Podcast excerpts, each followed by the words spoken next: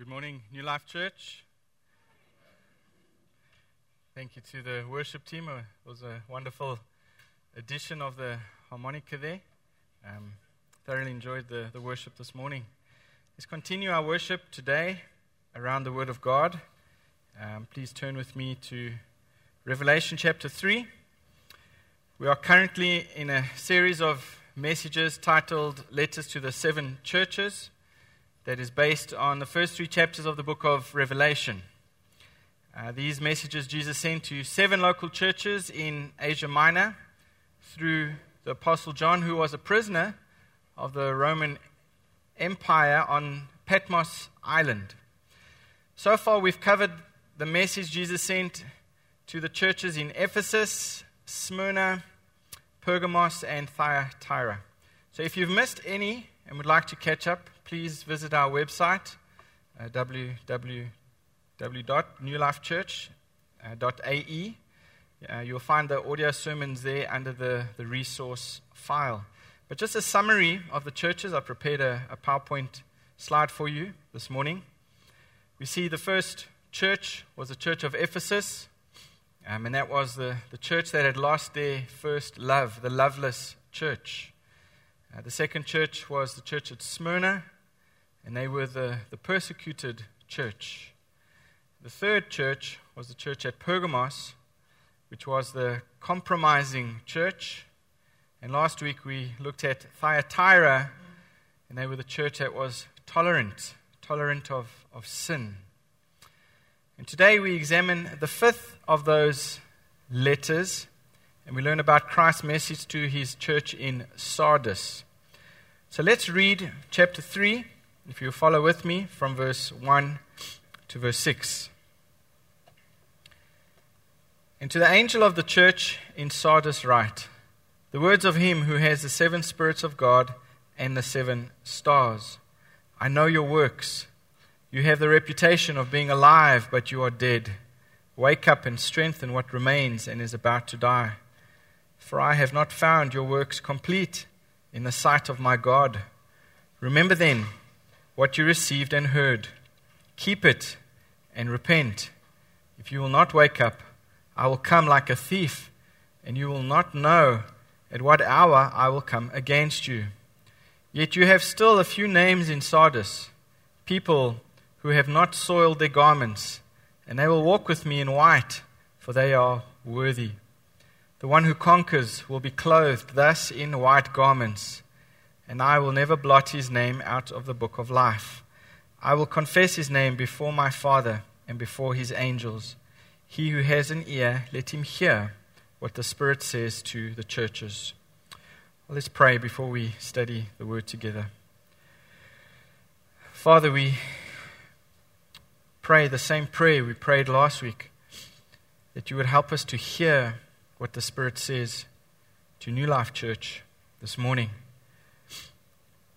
Father, we know that this was written to a specific church, but we know the application is relevant even for us today.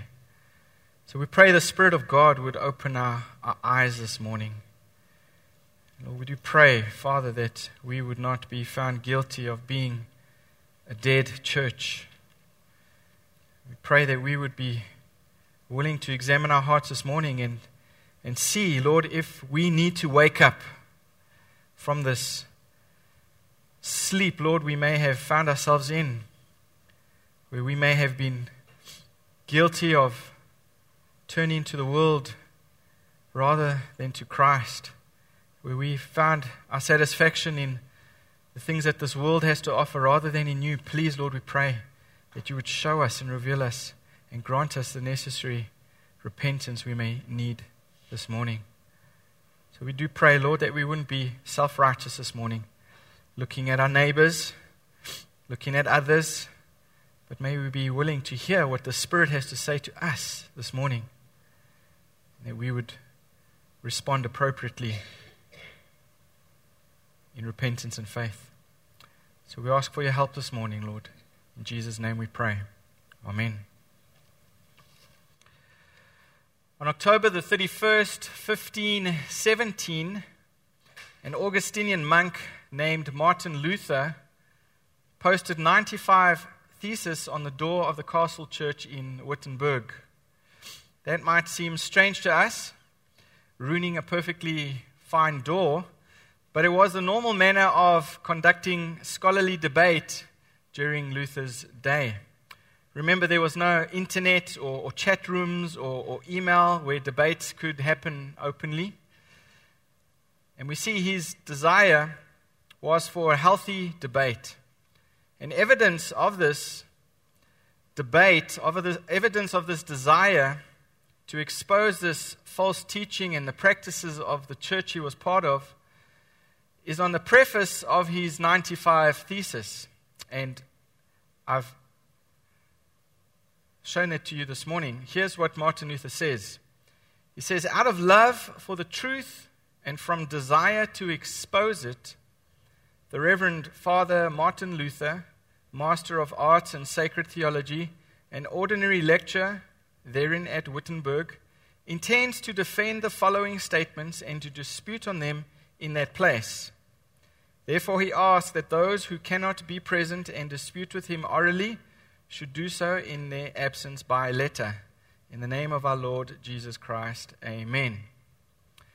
And what followed was a list of 95 propositions that Luther wanted to debate. And I'll share with you three of those proposals that were included in his 95 thesis.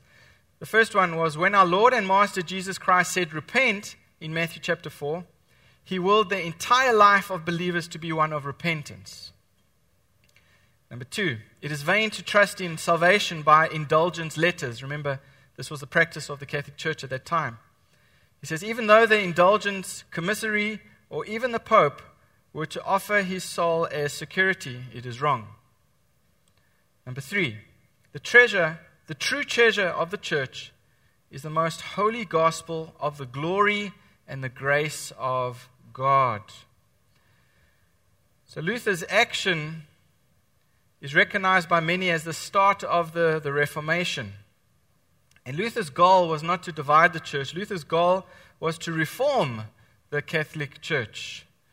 However, he was eventually excommunicated by the Roman Catholic Church and he became the leader, the father of the, the Protestant Reformation. Last year was the 500th anniversary of the start of this Reformation. And we are spiritual descendants of Martin Luther. All Protestants are spiritual descendants of Martin Luther. But sadly, in 500 years, there has been another terrible spiritual decline in our churches today. There is an urgent need for reformation in our day, too. And Jesus' message to the church here in Sardis is a clear call to all of us to wake up and to see the need for spiritual reformation within our own churches. So, my first point this morning, we look at the address, the address to the church we see in verse 1. So, the letter is for the church at Sardis, and the town of Sardis lay about 30 miles southeast of Thyatira, 50 miles east of Smyrna.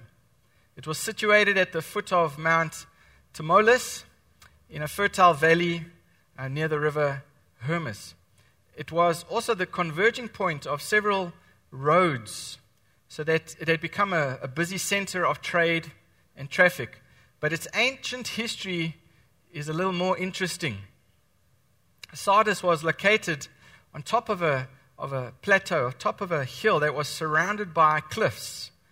And the natural rock walls on, on the north and there were natural rock walls on the east and on the, on the west, which made this a fortress, which made it completely um, vertical as well.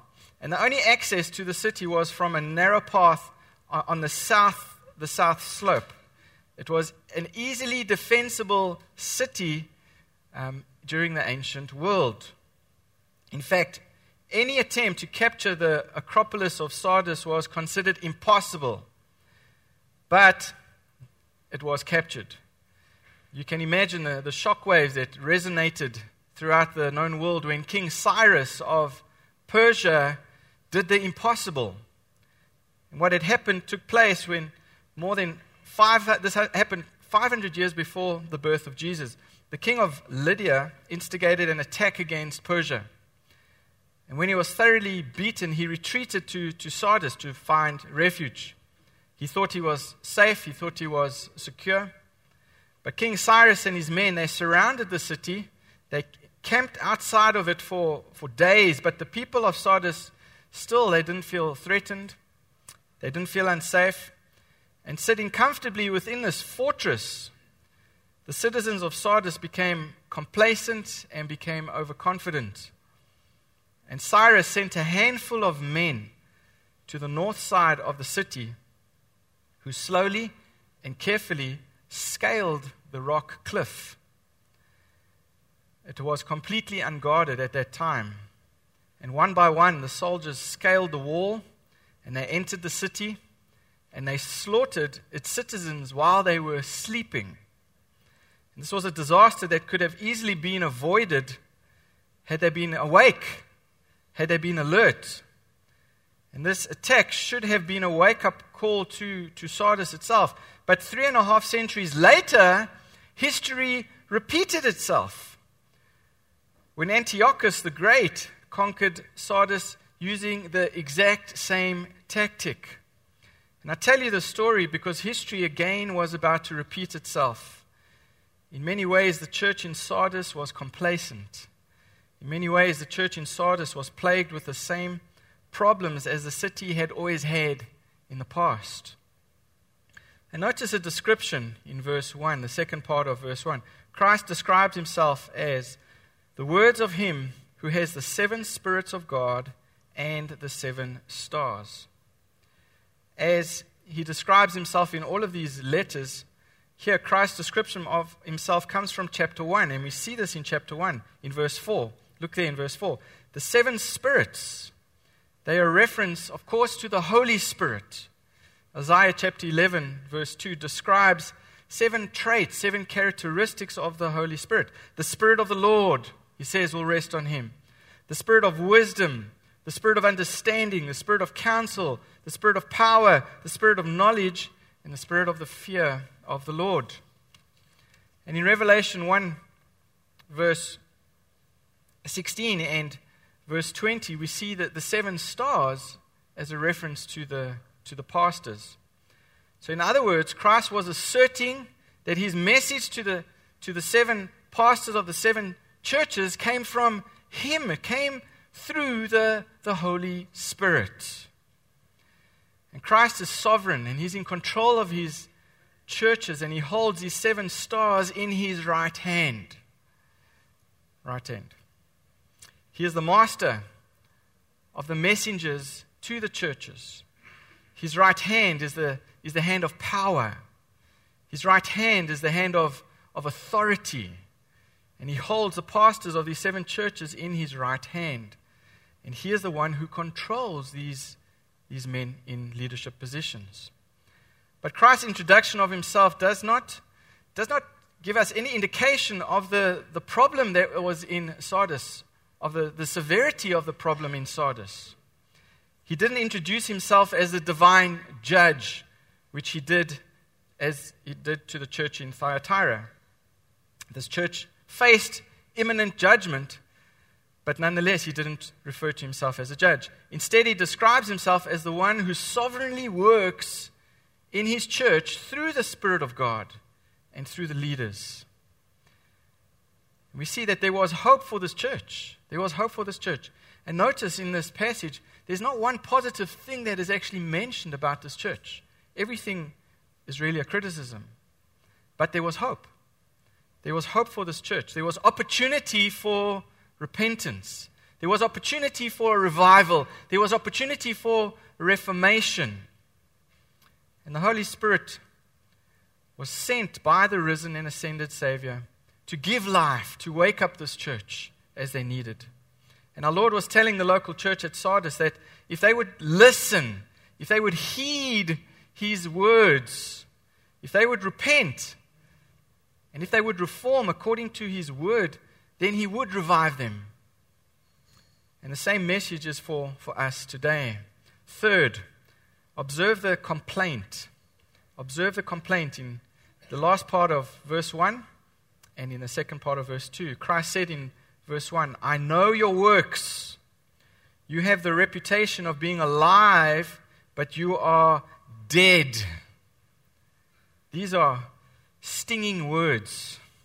And the title of my message is Sardis, the Church of the Living Dead. They really were like zombies in many ways.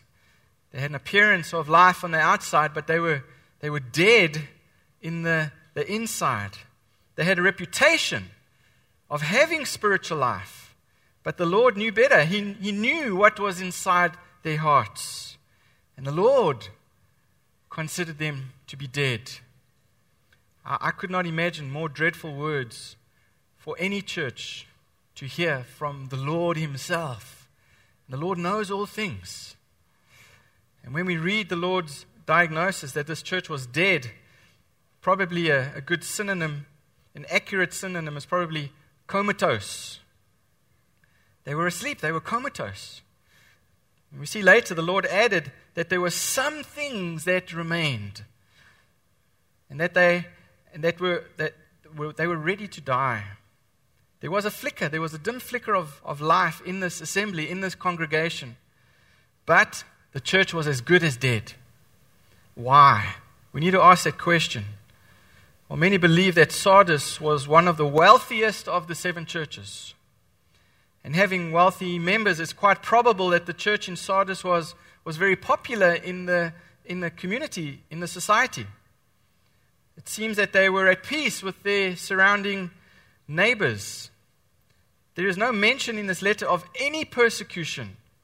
And there's no mention of even any false teaching taking root in this fellowship. We don't hear of the false teaching of Balaam. We don't hear of the false teaching of the Nicolaitans. We don't hear of the false teaching of Jezebel. More than likely, this church preached sound doctrine, but they did not live sound doctrine. It was a case of the teaching going in one ear and then coming out of the other ear. There was little conflict within or without the church. But the absence of any conflict or persecution is not a sign of spiritual life. In fact, as this letter clearly shows us, sometimes the absence of, of trouble is a sign, is a sign of the absence of life. So outwardly, there was an indication of life. But what the church lacked was the, the presence of God. They lacked the life of God. And I'm sure that there are many churches like that today. Without the life of the Spirit, a local church will not be a threat to the community. They won't have any effect in the community with the gospel of Jesus Christ. They're no threat to the the spiritual darkness that is, that is around them. As a result, uh, the world is content to, to leave it alone. It's, it's almost as if the devil says, The church is busy destroying itself, they don't need my help. Perhaps this local church was, was involved in doing good works in the society. It may have been active in social ministries. We don't know. They may have enjoyed some popularity amongst its neighbors. They might have been active, but that's no sign of spiritual life. It's not a sign of spiritual life.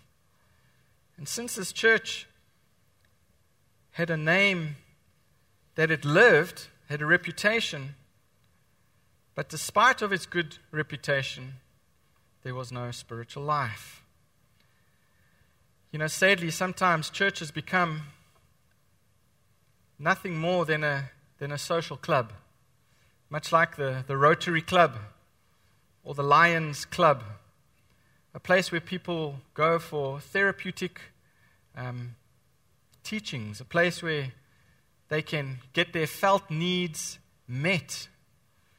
But if a church exists simply to meet the physical, emotional, and psychological needs of of the community, they will get a reputation. They will receive some type of a reputation, but it won't be a living reputation where the gospel is preached and where people turn to Christ in repentance and faith. In reality, on the inside, they, they are dead. And the Sardis church, on the outside, looked good to everyone in the community. But from God's perspective, the church was in serious trouble. And John MacArthur, he asks a question that every church should ask, that we need to ask. What are the danger signs that a church is dying? Here is his answer. A church is in danger when it is content to rest on its past laurels, when it is more concerned with liturgical forms than spiritual reality, when it focuses on curing social ills rather than changing people's hearts through preaching the life giving gospel of Jesus Christ, when it is more concerned with material than spiritual things, when it is more concerned with what men think than what God says, when it is more enamored with doctrinal creeds and systems of theology than with the Word of God, or when it loses its conviction that every word of the Bible is the Word of God Himself, no matter what its attendance, no matter how impressive its buildings, no matter what its status in the community, such a church, having denied the only source of spiritual life, is dead. Let's look at the fifth, fourth point this morning the command. The command in verse 2 and verse 3. There were a faithful few in the church at Sardis. And Christ gave these faithful few five commands that, we, that were needed by the church in Sardis if they were to, to survive, if they were to, to thrive. First, we see in verse 2 they needed to wake up. They needed to wake up. They needed to pay attention to what was going on around them, to what was going on inside of them. Things in the church were, were in a terrible condition. They needed to look at what was happening in their church, evaluate their situation, and get involved in changing things. They needed to confront their sin, they needed to confront their error, and they needed to make a difference. Secondly, the church in Sardis needed to to strengthen what remained. Strengthen, the word strengthen is used there in verse 2. Because it was about to die, they needed to strengthen what was still alive. And the faithful few were to get active in the church, they were to nurture the people in the church, they were to make disciples in the church with those that were not dying spiritually. There were a few, remember? I have not, verse 2 says, the Lord says, found your works complete before God. So the emphasis here is not on the works, the emphasis here is here on before God. Please notice it. The Lord is not even criticizing their works, He's, not, he's criticizing the type of works they were doing before God. The church, the church was performing works, but apparently they were doing this to be seen by men. They were doing this to be seen by men.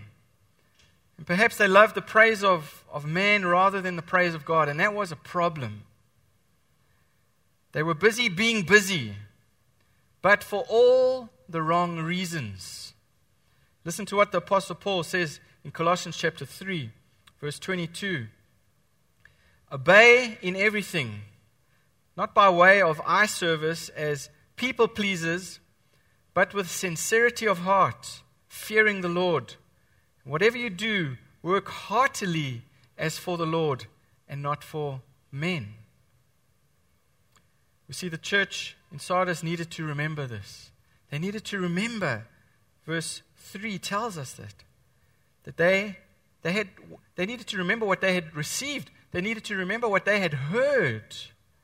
And what is it they received? What is it they heard? Of course, it's nothing else than the very gospel that was preached to them.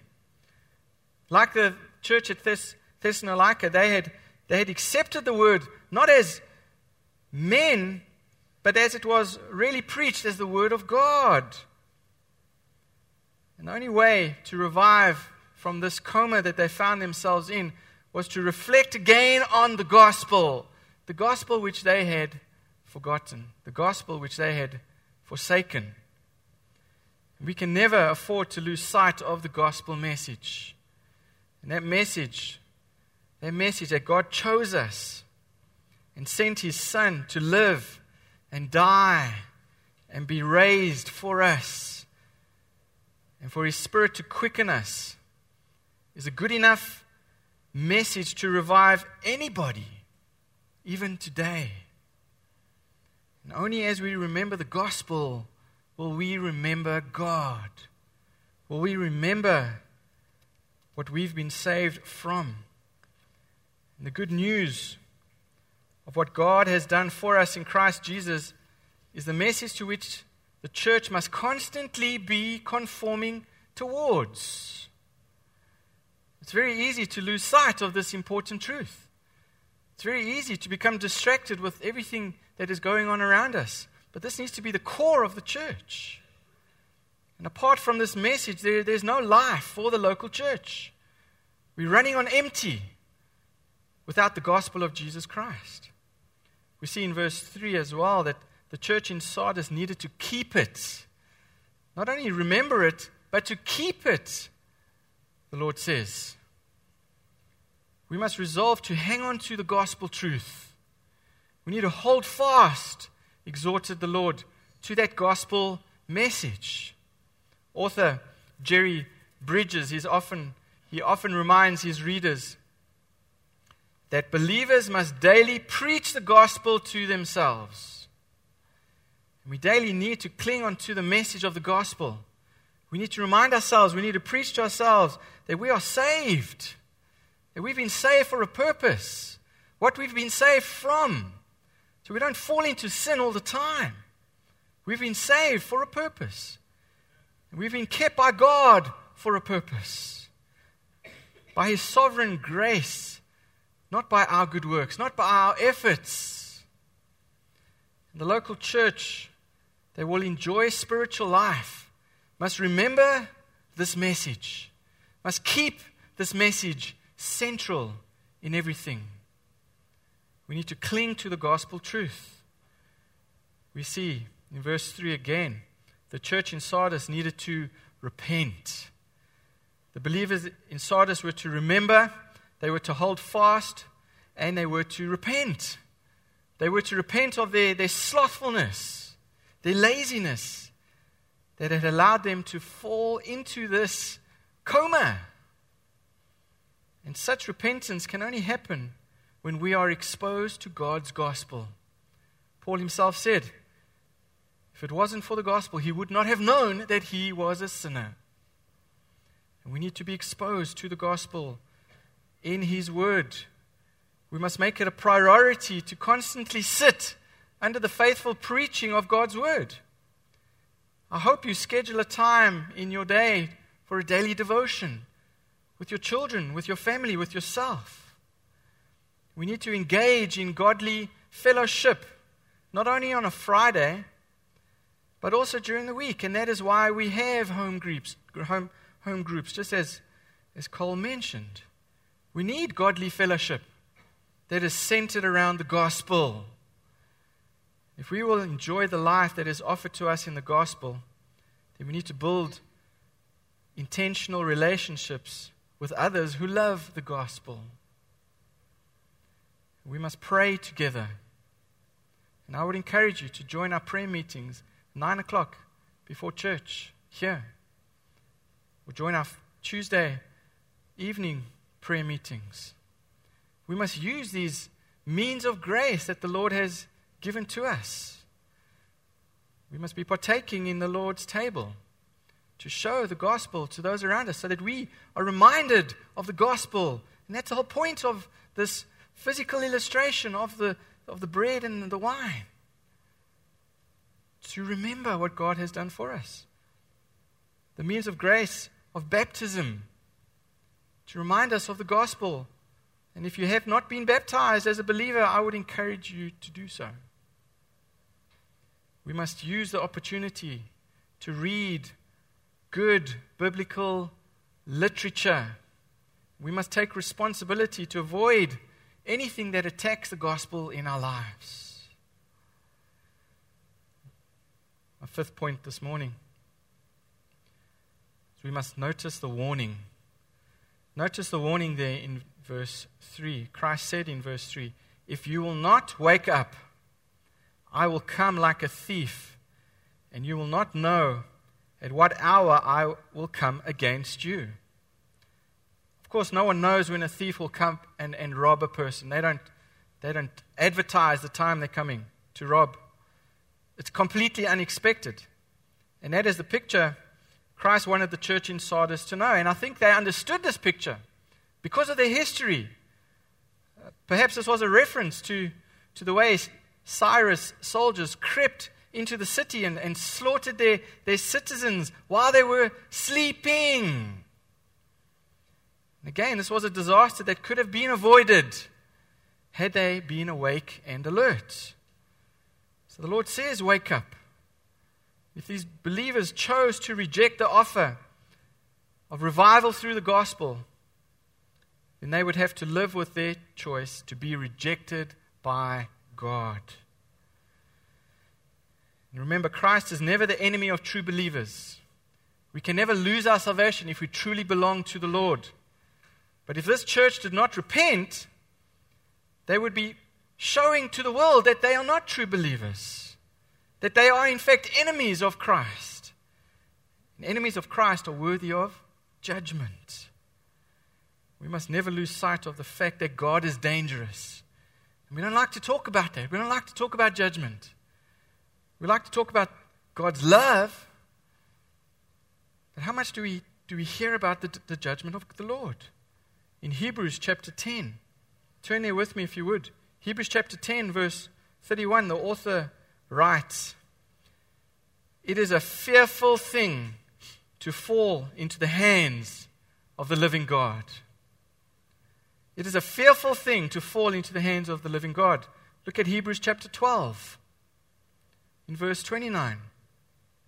Our God is a consuming fire. Our God is a consuming fire. God is dangerous. Don't think that we can simply ignore Him and we can ignore His commands to repent without facing the consequences. It's not going to happen.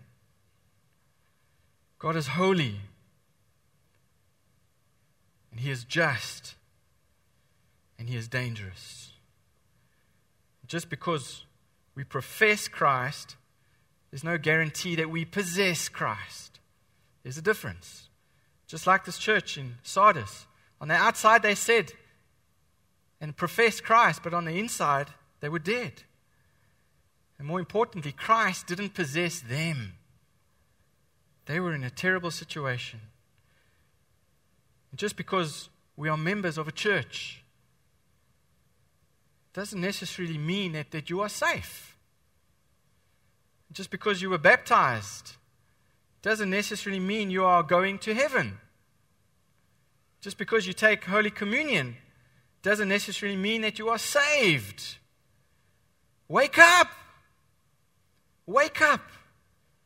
Our faith must be in Christ alone. Our faith must be in the gospel of Jesus Christ alone. Our allegiance must be to Christ and Christ alone. We cannot be serving God and mammon. Look at my six, my sixth point this morning is in verse 4. The commendation. The commendation. As mentioned earlier, there were a faithful few in the church in Sardis. And Christ said in verse 4 Yet you have still a few names in Sardis, people who have not soiled their garments, and they will walk with me in white, for they are worthy. Things were bad in the church in Sardis, but there were a few who had remained faithful to Christ, and they had not allowed the sinful society to taint their walk with God. And the consolation remains true for us today. Even in the darkest place, God has his remnant.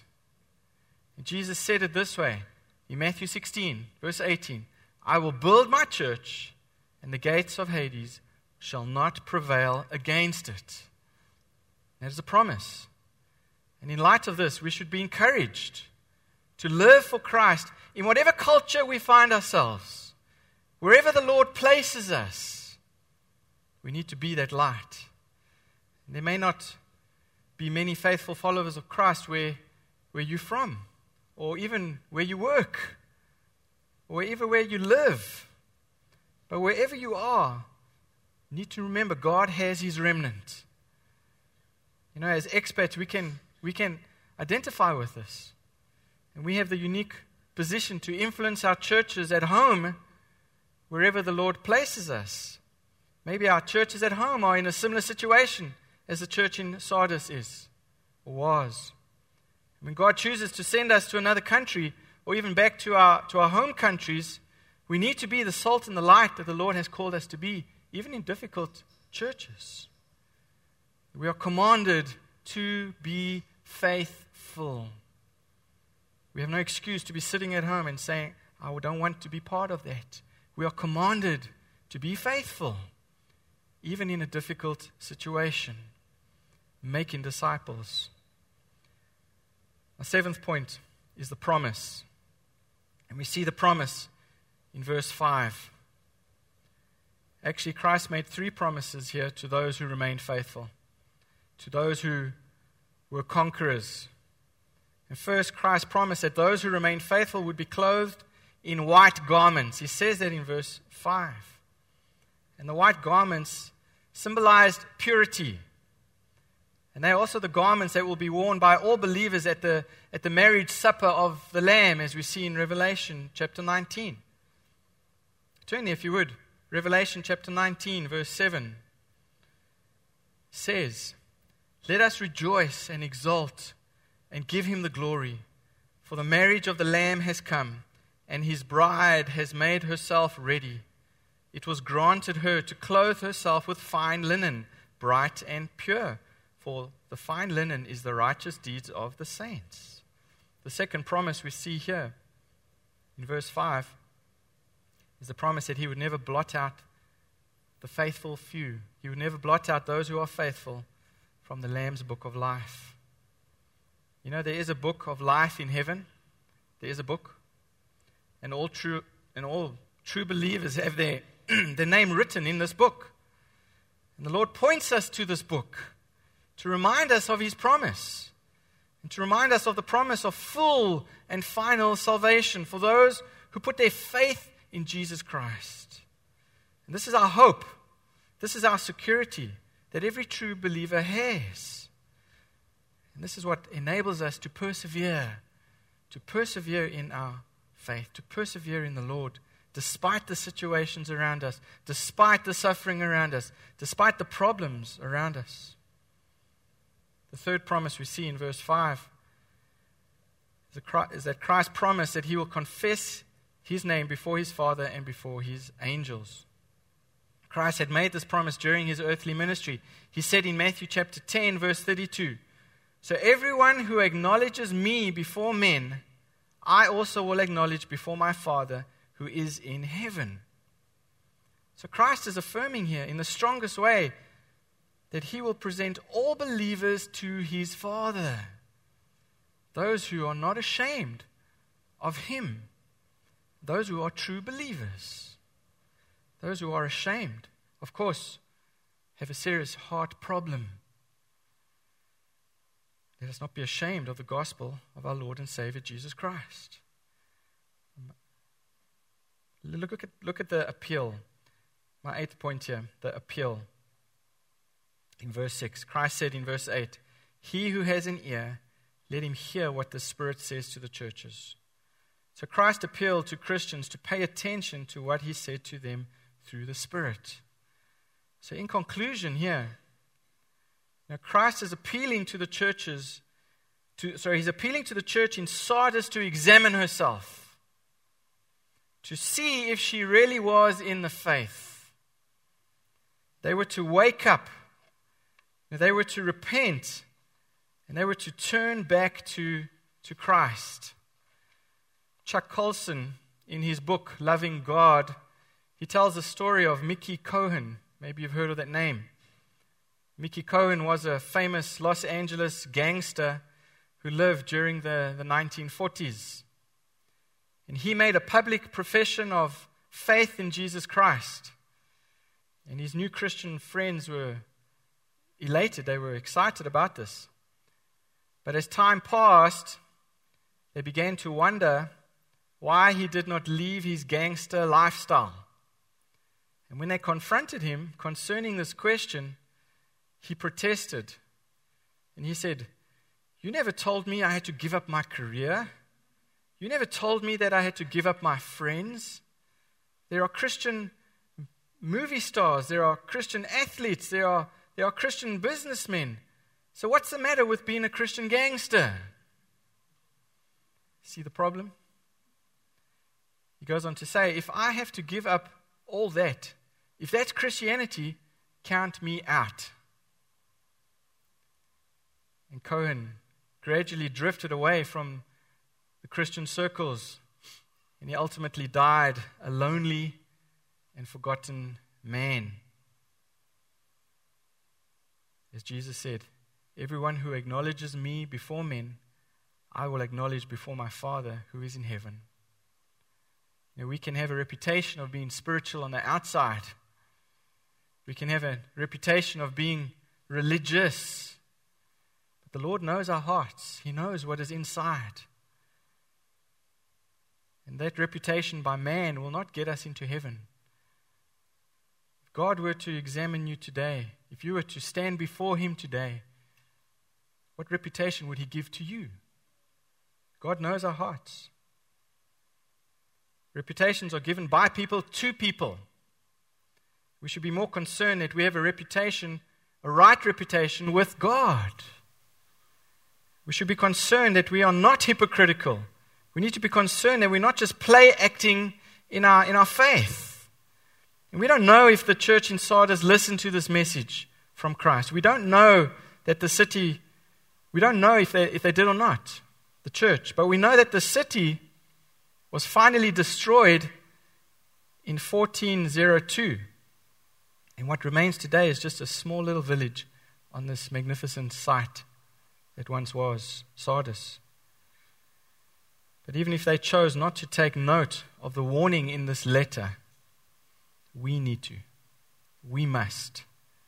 It's our responsibility to make sure that we don't soil our clothes, that we truly possess an inward reality and an inward purity which is pleasing to God, which is from God. We need to make sure that we are right with God. And again, I ask you, if the Lord were to return today, or if you were to die today and stand before God, would He say to you, Welcome, my good and faithful servant? Or would He say to you, Depart from me, I know you not? Make sure you know that answer today. Make sure that you are right with God today. If you need to come and speak to us, please do that. And we'll show you from the gospel how you can be right with God. If you need to make sure with somebody else that you've offended, do that. You need to make right with people and repent of your sins. Do that for the sake of, of God. Do that. Let us be a church that is pleasing to God, not only by our, our outward acts, but by our inward faith for God's glory. Father, we pray to you this morning for your Spirit to, to work amongst us. God, we pray that you would give us the grace we need to examine ourselves individually. Give us the humility that we need to examine ourselves corporately as a church. Lord, so that we not be found dead when you return. May we be found alive. May we have a reputation from you as alive. May we be a church that is glorifying you. May we be a church that is committed to your glory, to displaying your glory, Lord. May we be a church that pleases you, that lives for you. May we be a people that enjoy you, that are satisfied in you, not with the things of this world not with the idols that Satan wants us to, to substitute you for. May we be a church, Lord, that is real, a church that is active, because of our faith in Jesus Christ. So, Lord, we pray. Help us to remember the gospel once again. Help us, Lord, to receive the word of correction. May we be a church that is obeying the words that you have for us this morning. Lord, grant us, grant those this morning who need to repent, grant them repentance. Grant them the faith that they need. Take away the, the heart of stone, Lord, and replace it with a heart of flesh. So, Lord, we pray that your Spirit work amongst us now. We invite you, Holy Spirit, come upon us, change us, make us more like Christ for his glory. We ask in Jesus' name. Amen.